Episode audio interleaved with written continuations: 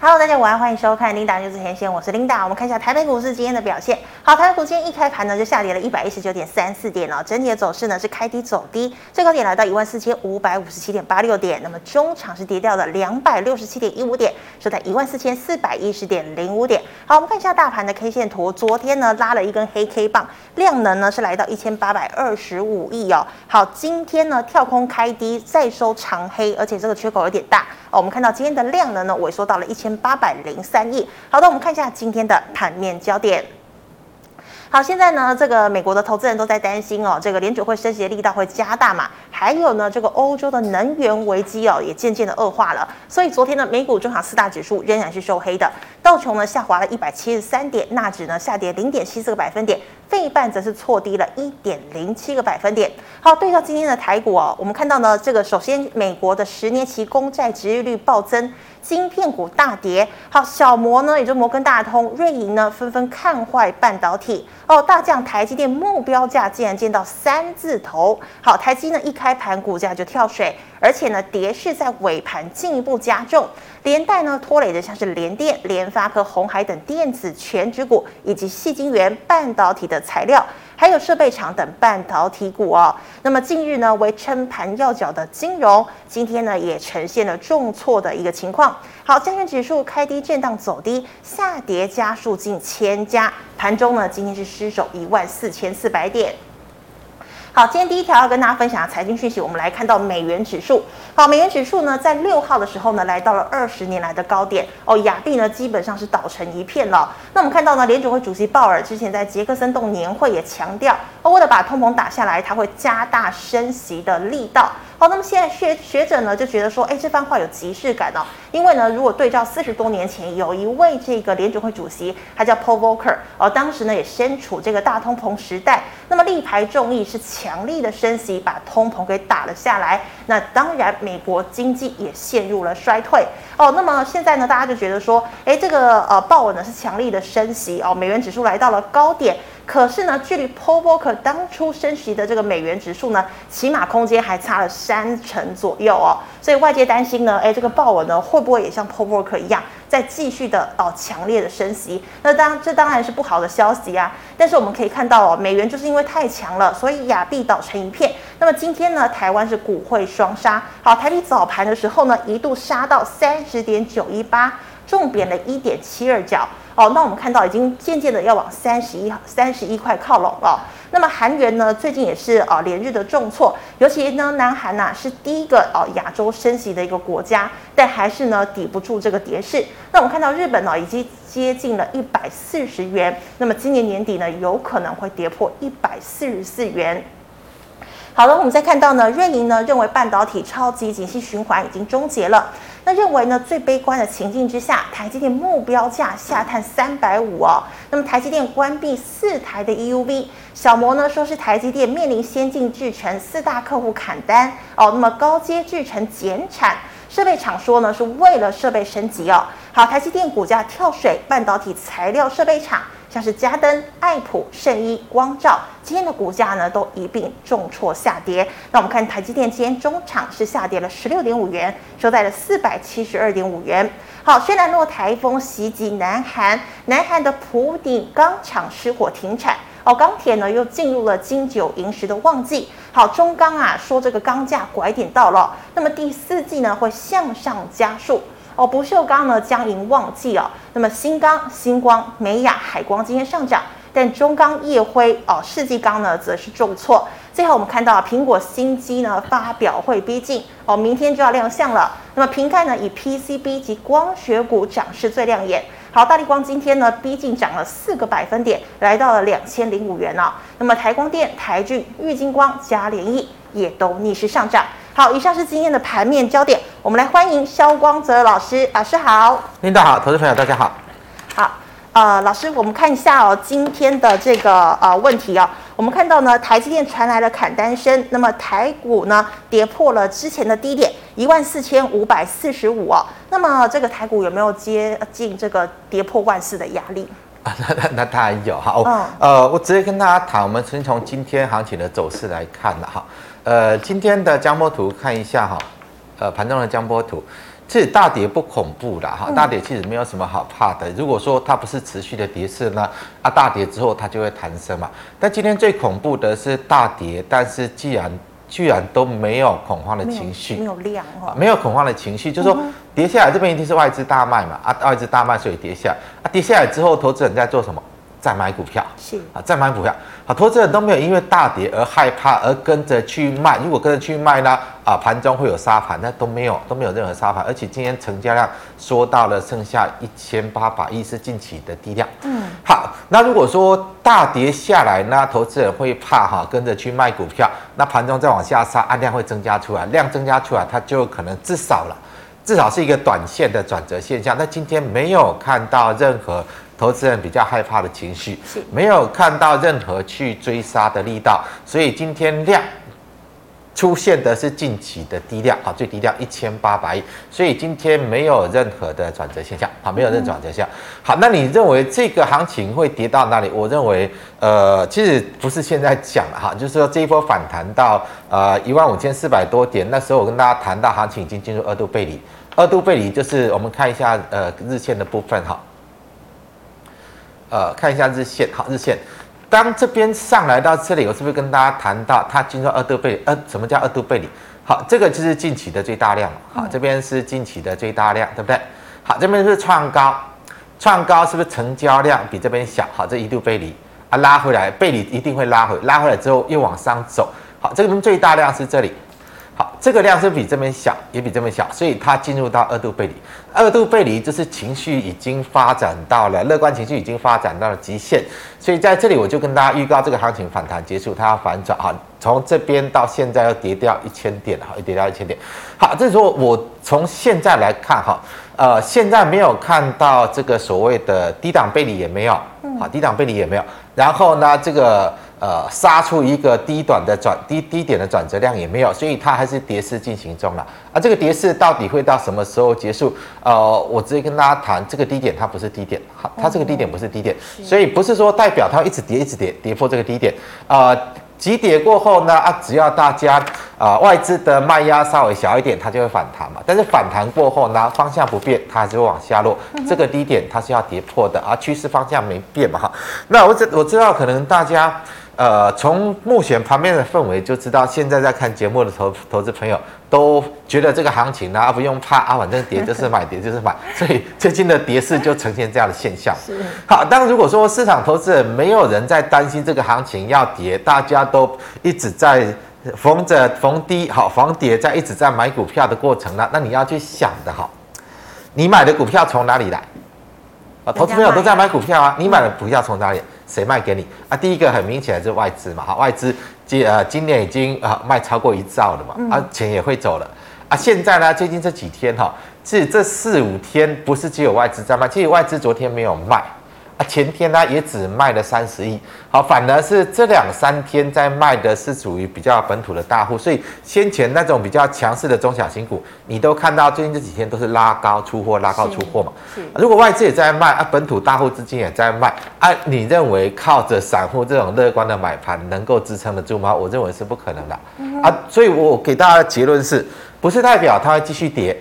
好，就像呃，我们在最近大家都一直在期待这个美股哦，连续一直跌，一直跌啊，每天都在期待它可以止跌反弹啊，每天都在期待它可以止跌反弹啊，它就是怎么样？早盘弹一下，啊，盘中就往下掉；早盘弹一下，盘中就往下掉。它在代表什么？它在代表的是一个趋势的进行之中。我们先不要去预设立场，好，先不要去预设立场。既然今天没有出现转折的现象，你先不用去预设低点在哪里。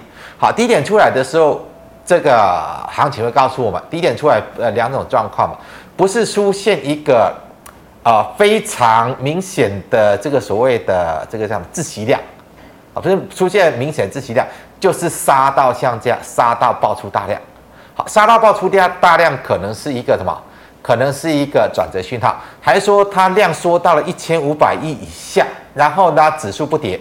啊，那种窒息量出来，这两种状况会出现转折。但今天来看的话，是没有这种转折现象的。好，那简单来讲就这样。好，那我想就是，呃，以现在来看的话呢，什么时候我我就比较难去判断，因为这个行情要反弹，一定是要美股出现反弹嘛。而、啊、美股会不会反弹？它随时有机会啊，因为毕竟已经跌很多了。啊，但是呢，万一它不弹呢？万一这个美元又一直创上，一直创高，一直往上走呢？啊，它就是早盘抬一下啊，盘中又往下掉，早盘抬一下，啊，盘中又往下掉。如果这个状况持续呢，你要怎么去因应？好，这个都是呃，在短期，我跟大家谈的重点是短期的波动，我们没有办法去预判。但是呢，行情的主要的波动方向呢，啊，如果说大家有看我解盘，在这一天我跟大家谈到，啊，这个行情大概主要的下行波动结束。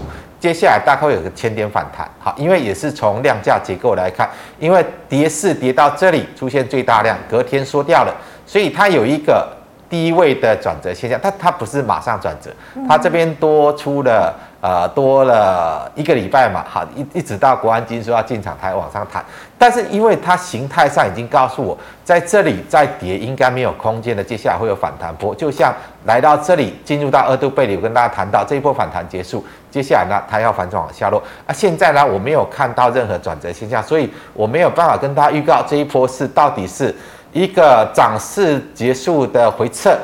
还是说一个反弹行情结束，再度反转回到空方趋势？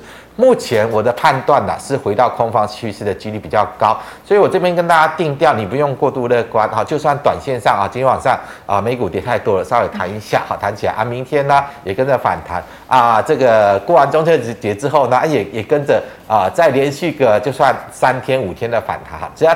涨起来是量缩的，那你就不用高兴啊，因为代表趋势没有改变。是，接下来反弹结束之后，这个低点它会做跌破啊，大概结论就是这样。好，老师，那我们看到台积电哦，这个外资给的目标价非常奇怪，有人给三百五，有人给七百八哦。那么今天台积电股价大跳水哦，相关的设备概念呃设备概念股，爱普、嘉登、金鼎、三幅画、创意这些类股是不是要先止损啊？呃，其实过去大家有看我对台积电的观点，应该很清楚。从六百块以上，我就跟大家谈到台积电要见到三字头嘛。是。我在六百块以上就跟大家谈到台积电接下来会跌破四百块了。啊，这个如果说外资到现在才说到三字头，其实也不意外了哈，因为呃这种观点就这样啊。我就整个基本面的状况跟大家谈台积电的方向好了，好。我们知道，在现在台积电的营收还不错，但是八月过后，你会开始看到台积电利空会一个接一个。然后呢，小摩所出来的评估报告，我认为它是在反映台积电目前的真实状况啊，因为很明显呢，NVIDIA 也在调降。这个这个营收跟获利的预估嘛，嗯啊，这个其他的这些半导体，像联发科也在调降它的一个营收跟获利预估嘛。你去看一下哈，呃，除了苹果还没有明确的调降之外，台积电的前六大客户全面都在调降接下来的营收跟获利预期。那如果连苹果都调降的话，那大概就就没望的了啊。但是就算苹果还撑着，其他五大客户都。大幅的在调降接下来的营收获利预期，那你认为接下来台积电还会好吗？啊，这个就很明显了，它就很明显。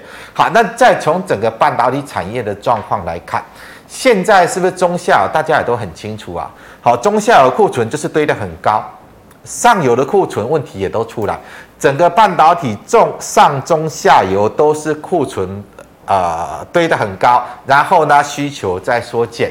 销售量在缩减，然后库存堆得很高。好，如果说整个半导体产业的上中下游供应链，我都已经库存这么多了，然后呢，这个销售量一直在往下滑，我什么时候可以把我的库存的问题解决掉？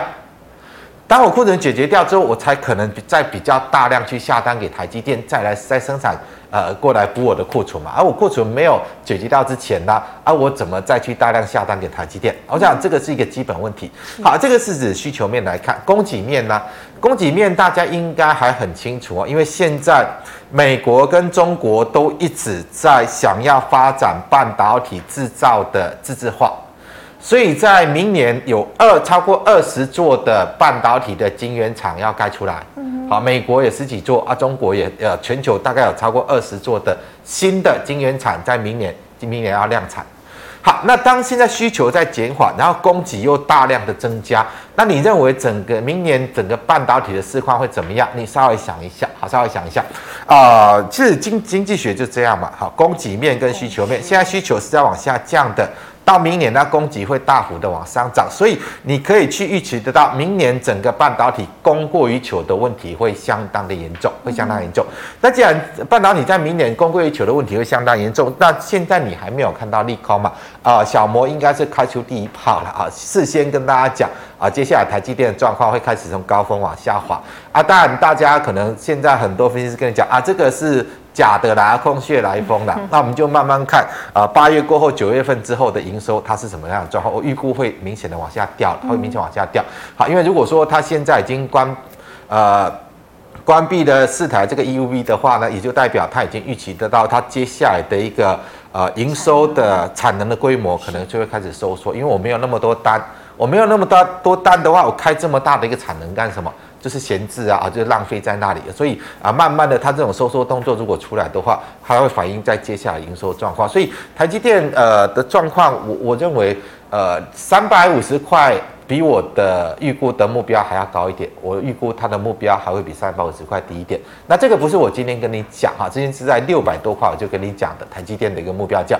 好，那当然这个要搭配到整个未来，因为你现在还看不见嘛。现在我知道投资朋友都觉得啊，五百块以下的台积电就是买点的哈。这个我想大家都这样想，但你为什么这样想？因为过去所给你的印象，因为过去台积电就是营收一直成长啊啊，然后呢这个。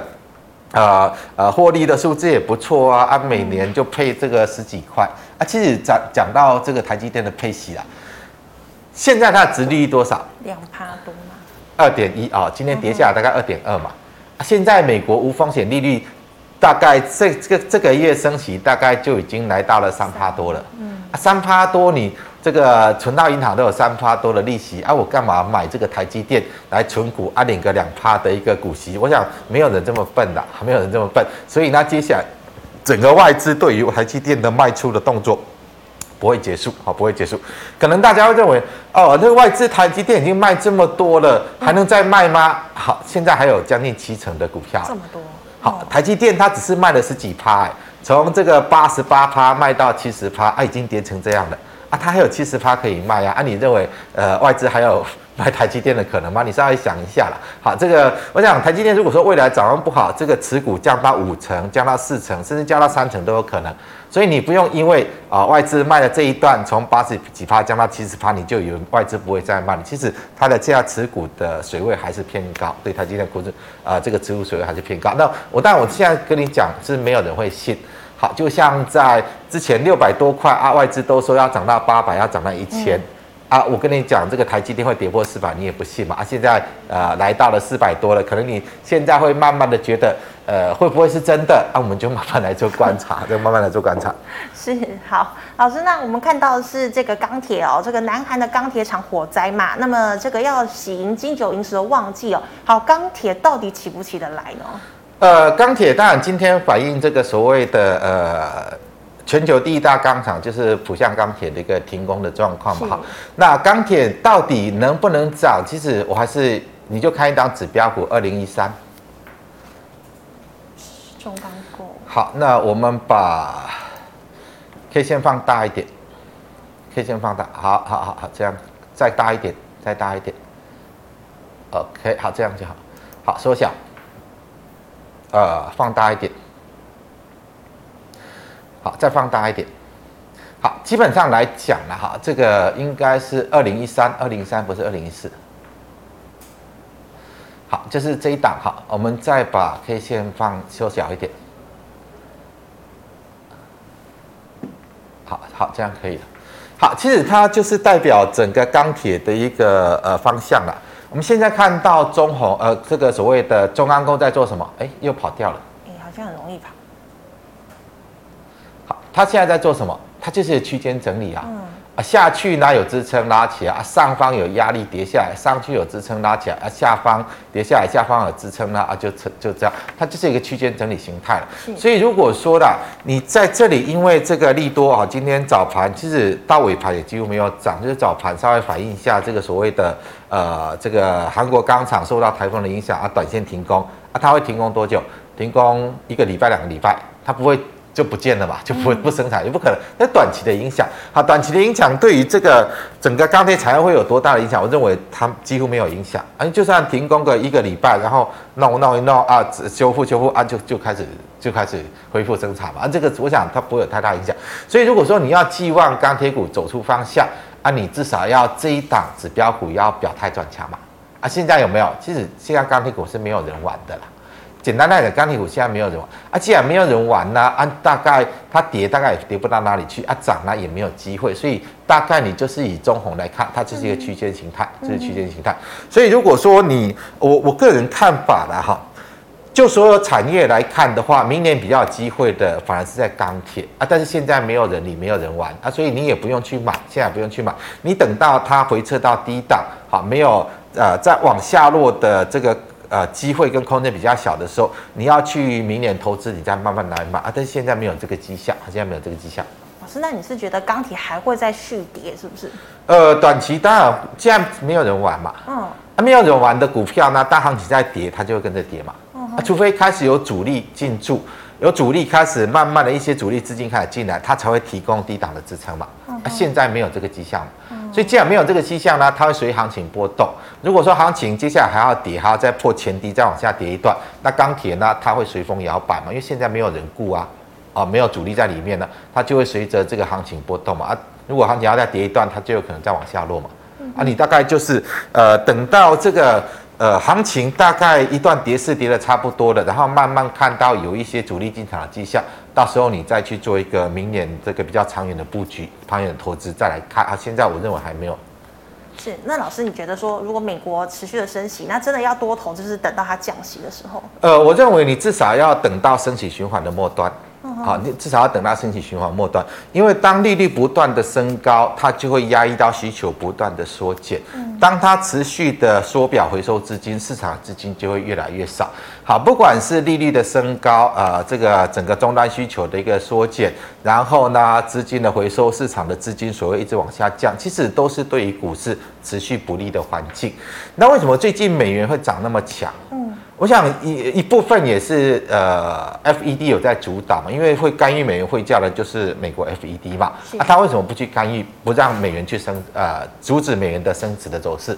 呃，我想美国现在的通膨问题比想象中严重，比他公告出来数据还要更严重，所以呢，他透过什么？透过让呃这个美元持续的升值，因为你升值的时候呢，美元的这个购买力增强。好，购买力增强呢，它就会压抑到进口物价的这个涨幅。哦，简单来讲，就是说，啊，美元从呃今年初九十二到现在已经到一二零了，它已经升值超过二十趴。好，升值超过二十趴，它相对的就对这个进口物价的涨幅，它压抑了二十趴。如果这一段美元没有这样的一个升值，那美国现在的通膨问题可能就是十五趴、十六趴、十七趴去了。啊，因为美元有这样的一个升值，所以它可能让最近这个美国的通膨的数据它缩减，啊，缩减一半。好，这个我想它有这样的一个效果。那最近为什么美股一直在跌啊？因为如果说股市下跌，也是对于消除抵消通膨力道一个呃效用最大的啦。所以效应。呃，对，就是因为你的财富的一个这个感觉哈缩减了，所以它会压抑到需求，压抑到需求，所以通膨就不会那么高涨，不会那么高涨。所以最近我想，呃呃，应该是 FED 在主导了美元的升值，美股的下跌，因为这两个动作出来，它才能够把通膨数据慢慢的控制下来，慢慢控制下来。好，这个也是大家要去留意的一个趋势的一个方向。好，老师，那我们看到网通是无库存的哦，那么现在呢，它的八月营收表现都比去年来得好，所以像是指标股哦，智邦、智易、华兴啊，你觉得它还有上涨的空间吗？其实网通的话，应该是三五五八了，哈，网通设备应该是三五五八，呃，这一档应该是指标的。那神准现在看起来涨不上去了，因为它这个高点出来之后，它已经开始呈现什么？这边就是量价背离过高嘛，好，这个是最大量。然后这个过高呢是量比较小，所以它已经呈现了量价背离过高，所以它已经进入到一个做头形态。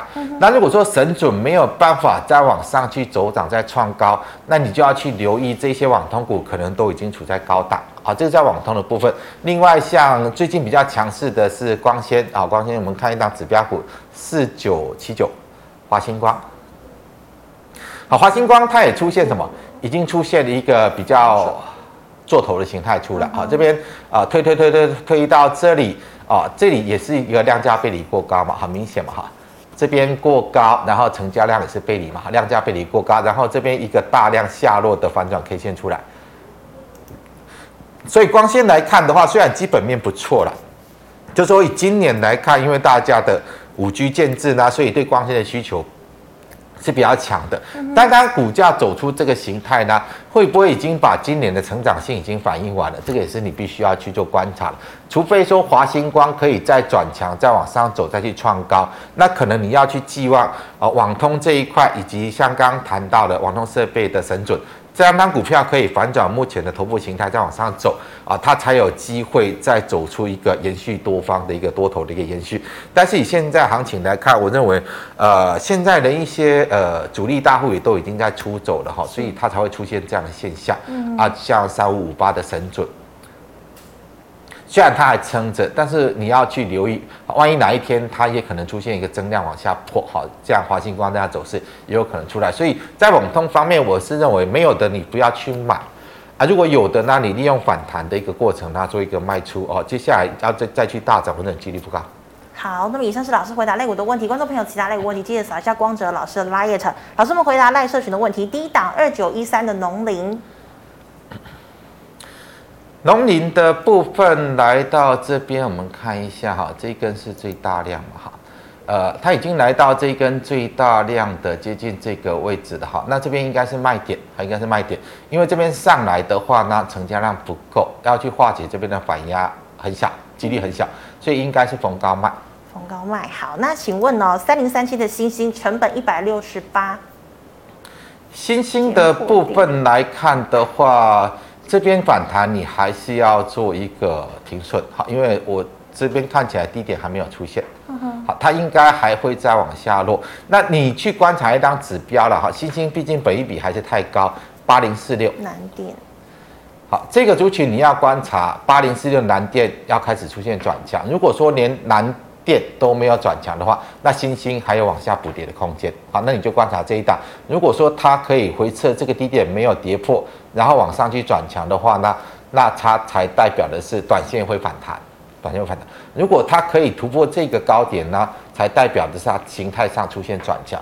但是我的看法啦，这边南电要突破高点往上转强几率也很小，也很小。嗯、那你就去寄望它短线的反弹，反弹到这个位置它又是压力。啊，那你就呃不用去寄望它会大涨了啊。简单来讲，呃，新兴的部分来看的话，它应该跌势还没有完成，那你就利用呃接下来的一个反弹过程，你还是要卖出，它应该低点还没有出来。好，老师，那六一一三的亚细买在二十七块，有机会解套吗？呃，亚细它已经做完头了呢，啊，这个你应该是因为它是半导体通路的了啊，半导体通路现在整个半导体市况不好，呃，接下来会越来越差。所以我认为你应该止损了，止应该止损。对，好，那这个六四一六的瑞奇电通，瑞奇电通也反转了，它也反转，它也明确的反转了，因为上来到这边是大量区嘛，呃，大量区就两区两根的长黑，那这个应该要跑了啦。好，稍微有反弹就跑了。好，老师，九九五五的加龙是黄金概念股是不是？呃，它是所谓的贵金属回收的，贵金属回收的。现在的形态上，嗯，这边炒作完，然后反弹增量，现在量缩，应该我认为它会跌回来这里的啊，所以你就是利用反弹卖掉，它这个不会涨，它这个股票不会涨。黄金涨它也不会跟着涨。呃，黄金涨是给它题材嘛，黄金涨是给它题材去做一个炒作，但是你因为黄金的价格上涨，可以带动到它多少的获利营收。其实都有限哦，它应该是一个题材效应的。那短线上，因为现在黄金还没有转强，你稍微等它反弹的哈，大概反弹到这个是大量嘛，啊，这个是大量啊。如果说接近到这里，你就做卖出。那老师是不是在多头的时候题材才炒得起来？那如果说现在是空头年，可能就是要看基本面了。呃，基本面一定是都会变差了。简单来讲，因为经济在下行。整个大环境在下行，所以接下来的基本面抓不好营收获利，通通都会变差，都会变差。好，所以呢，短呃这个光头市场的一个题材性的炒作，它会比较短，好，就说我利用一个题材呢拉升股价啊，拉升股价的目的是做什么？是想要卖股票，因为是一个空头趋势啊。空头趋势就是不止散户套在里面嘛，啊，很多来不及跑的主力也套在里面啊，大户也套在里面。那这些主力大户他要想什么？啊，我怎么样把股票卖掉？嗯啊，我就利用一些呃这个所谓的题材，好，这些利多题材，我先做一个拉抬股价去吸引投资人来买。因为你不去拉抬股价吸引投资人来买，你要卖给谁？没有人要买啊！所以在空头市场利用这种利多去做拉抬的，它的目的就是为了要把股票卖给你。所以你不要在空头市场看到利多去买股票，因为你会成为这个主力的出货对象。但多头市场就不一样，好，多头市场利多这个上涨是因为市场在追逐。好，市场大家在追逐，呃，不管不是只有散户在追嘛，啊，这些主力大户也看好啊，因为现在多头市场啊，股市的资金会越来越多啊，那一个啊比较有利多题材的，它有可能后续会持续的发酵，它就有可能延续性的涨势，所以你要把整个大环境的状况先搞清楚，因为今年以来股市是空头，不是像过去十二年的多头的一个行情，所以在操作思维上就要做一些调整。好，老师，八零一六的细创。呃，细创的部分现在看起来也反弹结束了哈，因为它已经把这个呃空方的主力又反弹完之后往下落，所以它大概是一个区间形态了。那短线上呢，它可能会再来回撤低点，可能会再来回撤低点。然后如果说回撤低点没有跌破，它可能会在这边做区间的整理，好，做区间整理。好，那请问一二一六的统一？统一的部分，其实它就是一个区间形态，因为在物价上涨的一个状况之下，应该对这种比较食品原料的是比较有利的啊，比较有利啊。但是因为现在股市不是多头，所以它就是一个区间形态嘛。啊，这边上来到这个位置就有压嘛，啊，这个这个就有压啊，来到这个位置又有支撑，所以你大概就是抓这样的一个区间的形态来看。区间好，老师，那三四八一的群创呢？群创大概就反弹到这里了啦，好，大概就反弹到这里，因为接下来的市况不会像他们说的转好了，因为现在终端需求在减弱，啊，当需求在减弱，需求在减少，你要怎么让啊面板的市况变好？我想这个几率不高了，所以这里我是认为应该，呃，来到这个位置已经遇到压力了嘛，啊，遇到压力你应该就卖嘛，好，这边逢高卖，因为这个低点可能不是低点，好，后续再跌，这个低点还会跌破。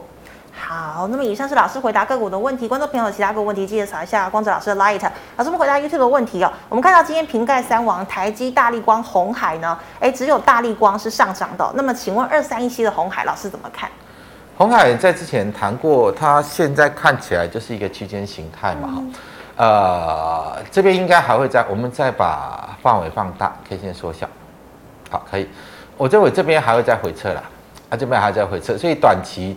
既然这边啊确认了压力要上来，又第二度确认压力，那大概就是要来回撤支撑啊。回撤支撑没有跌破，可能会再弹起来。你大概抓一个区间的形态来看，好，抓区间形态来看。好，老师，那车这个汽车概念股一五二二的提维西，今天大盘大跌，它还小涨哦，是不是可以加码摊平哦？呃，这里应该要卖，要卖，因为它头部出来了，嗯、头部出来。好，我想很多时候你不用看短线，你把形态抓出来看，它就是一个做头形态嘛。嗯、啊，做头形态，你不要等它头部做完跌下去，到时候你才想要去做停损啊。因为现在它是在头部完成的阶段啊，你就利用反弹去做卖出，不能够去买，因为你去买，现在就是一个做头的高档位置。好，老师，那今天金融跌的也蛮惨的，那请问二八八六的兆丰金是关股，老师怎么看？呃，关股的部分哈，呃，现在兆丰金不算关股了，不算关股，不算关股。好，兆丰金现在看起来已经反弹结束，要往下落的哈，那你就观察这个低点会不会再跌破嘛？如果再跌破，可能就要再跌一段，啊，没有跌破，它大概就是呃开始进行区间的整理，而我认为跌破的几率是比较高了。嗯，老师，那即便一直强力的升息，还是止不住跌势？呃，因为金融这个。而未爆弹很大了，好，你等等到这个年报出来，万一美股又在破底呢？啊，万一债券值又在创高呢？所以他们这些债券部位跟股票投资部位，到底到年底年报的时候亏损有多大？你现在没有办法去做预估。如果当然股市回到多头涨上去，那这些亏损就会减少嘛。如果说债券从现在空头回到多头啊，价这些价格再涨回去，当然它的亏损就会减少嘛。嗯。但是有没有这个机会？完全没有机会啊，因为这个环境就是在空头的环境，债券呢，殖利率还会再创高嘛，因为 FED 利 FED 利率还会升到三点五帕之上嘛。嗯。啊，现在债券殖利率最高就三点五嘛，现在又回到几乎三点五啊，接下来那会突破嘛，会来到三点五之上，会来到四帕之上。所以当债券值越走越高，就代表债券价格的下跌幅度越来越大嘛。啊，现在呢，美股还没有破底啊，再就再过一两个月，万一美股又破底，又继续往下跌呢？啊，它都代表的是，其实到年底来看，如果呃这个市场趋势不变，它在债券部位的亏损幅度跟股票部位的亏损幅度还会比现在在扩大嘛？既然未来它的亏损会在扩大，那当然不用在现在你去摸它的底，摸它的底没有意义嘛。所以老师年报是年底就会公布？呃，大概在明年三月份左右。哦，明年三月多嘛？嗯。好，那请问呢、哦，这个电动车电池正极材料四七二一的美琪玛，成本一百三十三点五，要不要停损？呃，要停损，要停损，停损。呃，我我们简单来讲哈，你电池材料要用在哪里？电动车电池材料用在哪里？呃，当然就是用在电池嘛。嗯。啊，这个三七八一，我们看一下三七八一。三七八一，老师你说，哎，是三七八一，是哪一档？A E S A E S K Y 哦，呃 A E S K Y，这个我要应该是三呃四七八还是三七八一？呃六七八一，哦六七八一，是啊这个这个记不太住哈。嗯，好，那这个 A E S 是破底的，它主要做的什么？做的就是电动车电池嘛。嗯，好，那当 A E S 已经走成这样，已经又在破底了。那你认为接下来那一些电池材料会怎么走？我想这个是一个呃简单的思考逻辑啦。好，那如果说 AES 已经持续的在破低，持续的走空，那接下来这些电子材料，你要它寄望它怎么涨，其实真的都很难，真的都很难。好，老师，那再请问哦，二四零九的友达反弹至今已经是百分之三十以上了，那这个等一下，不好意思跑掉了。呃，那这个减资完股价弹上去可以空吗？我认为可以，嗯、我认为可以。如果如果照整个产业趋势来看，我认为可以空。是。好，那二四八零的敦洋，呃，敦洋它已经反弹结束了，好，现在进入到空头趋势，所以有反弹就卖掉，有反弹就卖掉。嗯、以这个架构来看，这个低点应该还会跌破。嗯，好，老师，那下礼拜哦，这个有六十六国入境免签哦，那请问呢，这个二六一零的华航，呃，快点卖啊，快点卖。因为压力都出尽了，是 压力都出尽。其实这原理很简单，我们再把 K 线再。缩小，范围放大。好，这个位置是疫情发生前的高点嘛？嗯哼。啊，现在我们在炒的题材是什么？因为疫情要结束嘛，对，要回到疫情之前的正常状态嘛。啊，既然疫情之前高点是在这里，那疫情的影响结束，回到正常状态，难道它股价不可能回到这里吗？啊，你稍微想一下。所以如果说真的解封了，好，这个影响结束了，啊，你就要留意它可能就是利多出尽了。嗯哼。好，那请问的是。呃，五三零九的系统电成本四十五，系统电的部分这边来看，它已经不会涨了啦，啊，只是现在应该还有呃主力撑着。那你要去提防什么时候主力也跑完了，那个时候就会往下跌。所以你先以区间的形态来看的，哈，先以区间形态来看，因为我们不知道它什么时候要正式转弱啊。现在大概这个位置嘛，这个位置它有一个下方的支撑，嗯，然后这个位置它就有一个上方的阻力，啊，这边啊这个比较难去搞。这形态这边就有阻力嘛，所以短期它已经来到阻力位置，所以这边就应该先卖啊。如果你看好它，等它回撤形态支撑再买进，但是你要去提防这边，万一这个支撑力道消失了，主力出货出完了，它可能就会形态就会终结，会开始往下落。好，老师，那网通五三八八的中磊算指标股吗？网通不算指标，呃，网中磊不算指标股啦。啊，指标股主要还是看三五八八的这个神准，神准的，好，神准才是呃啊，应该是三呃三五三五五八三五五八，好，神准才是指标了，好，神神准才是指标。好，那中磊它算是落后补涨了，所以呃，如果说神准没有在转强往上走之前呢，啊，中磊大概高点就在这里了啊，你不用去寄望还会大涨。好，老师也是台积电概念股三四零二的汉科。好，我们把 K 线放大一点。好，这样可以，好，这样可以。其实它已经反弹结束了，好，这边就是呃压力位嘛，呃这边就是一个应该是我看一下位置点哈，好，这边就是一个颈线嘛，头部颈线嘛，好，然后弹起来到头部颈线又反转，所以代表它反弹结束啊，接下来反弹结束会怎么样？再来测这个低点。啊，低点如果跌破了，啊，跌破就是代表头部完成要往下跌了。好，所以现在呃，你盘如果说短线有反弹，你先卖。啊，目标大概看这个低点的回撤。好，老师最后一档二三零三的连电，连电就是尽量卖的。我我我只能讲尽量卖，因为连电这个低点一定会跌破。呃、嗯，尤其现在成熟制程，呃，接下来状况会越来越差哈。你你可能再过一季两季，你会看到连电开始赔钱。他会开始赔钱，好，那他开始赔钱，呢那他股价会在哪里？你就回想一下过去，呃，两三年前联电的股价在哪里？我们再把 K 线回到两三年前，好，这个范围再放大，再放大，呃，范围放大，K 线缩小，哇。它赔钱的状况，那股价在哪里？就在这里嘛。啊，现在呢？现在慢慢的，它会回到之前赔钱的状况。啊，你就现在还在这个头部刚完成的一个位置。那我我是认为连跌有的就尽量卖啊，你不要等到它回到赔钱的状况，股价可能又回到啊这个之前的这样的一个位置。那。那你就想一下嘛，现在应该卖还是买嘛？还是稍微想一下就知道。是，好，非常谢谢老师精彩的解析。观众朋友们呢，如果呢你还有其他的问题，记得呢扫一下我们这个呃光泽老师的 LINE，老师 LINE 是小老鼠 G O D 五五八。那么呃老师，请问你 YouTube 直播时间？啊，对，下午四点钟，呃，股市圣经主要跟大家聊台股的状况。另外晚上九点有一个直播叫阿北聊是非，那主要跟大家谈国际金融市场跟整个美股的一个情况啊，有空大家可以来收看。是，那么最后呢，喜欢我节目内容的朋友，欢迎在脸书、YouTube 上按赞、分享、订阅。感谢你的收看，明天见了，拜拜。